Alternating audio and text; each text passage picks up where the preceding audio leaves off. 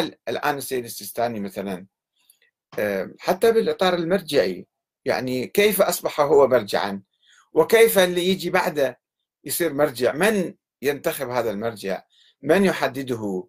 كيف يحدد مثلا؟ هل هناك مثلا جماعات خاصة في الحوزة أو خارج الحوزة مثلا هي التي تتدخل لانتخاب المرجع؟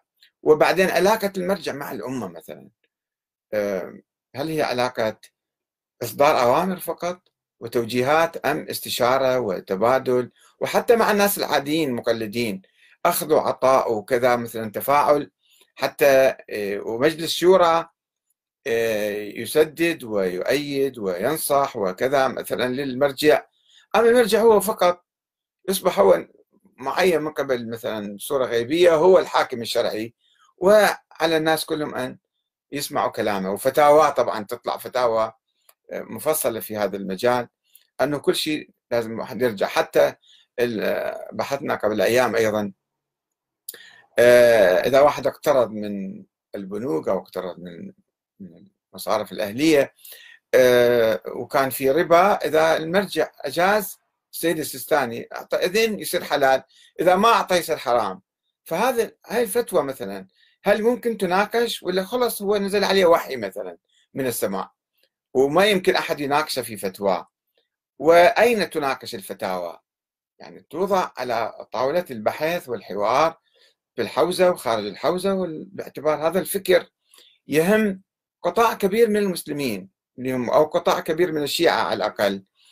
آه، وهم بحاجة إلى شرعنة هذه الأمور ومعرفة مبرراتها ومعرفة أسبابها. يعني اليوم السيد السيستاني ارتأى أن الدولة المدنية هي الحل. بكرة يجي مرجع آخر يقول لا يجب أن نقيم دولة آه، دولة شرعية في العراق. ومو مشكلة الشيعة أكثرية والآخرين راح نحتفظ بحقوقهم وما راح نأذيهم وبس. إحنا نهيمن وإحنا نسيطر وإحنا نحكم. ممكن يجي مرجع آخر يعني إذا يعني هي كيف يطلع الأفكار؟ وش وقت ما يريد يقول فرد رأي معين فهنا الأتباع والأصحاب والمقلدين يصبحون في أزمة. لذلك في الحقيقة نحن يجب أن نطور هذا الفكر ونعيد قراءته من الجذور الفكر السياسي الشيعي. نرجع إلى أهل البيت. نشوف أهل البيت هم كانوا يؤمنون بالدولة المدنية. ما كانوا يعتقدون هم أنفسهم لا معينين من قبل الله ولا حكاما يعني إلهيين شرعيين عندما تنتخبهم الأمة. راجعوا كلمات الإمام علي في نهج البلاغة الإمام الحسن الإمام الحسين وحتى شوفوا الإمام الحسن ارتأى مثلا أنه من مصلحة الأمة في نظره أن يتنازل عن السلطة ويعطيها لمعاوية فلو كانت دولة شرعية لما كان يحق له وهو مكلف من الله تعالى أن يحكم أن يتنازل عنها حتى الموت يموت من أجلها يموت في سبيل الدفاع عنها مو بسرعة ينزل إلى عدو. عدوه وعدو أبيه وعدو جماعته ويتنازل ويعطيهم السلطة. فهنا يعني إحنا نبقى معلقين بآراء المراجع. كل واحد شنو يقول مثلا أو يرتئي أو يصل إلى فكرة معينة. الإمام الخميني وصل في مرحلة معينة أنه فوق الدستور وقال لو عقد الحاكم الشرعي اتفاقية شرعية مع الأمة فله الحق أن يلغيها من طرف واحد. يعني الدستور ما له قيمة ما له احترام. أنا إذا رأى بعد ذلك أن هذا هذه الاتفاقية مخالفة لمصلحة الإسلام أو مصلحة الأمة هو يرى.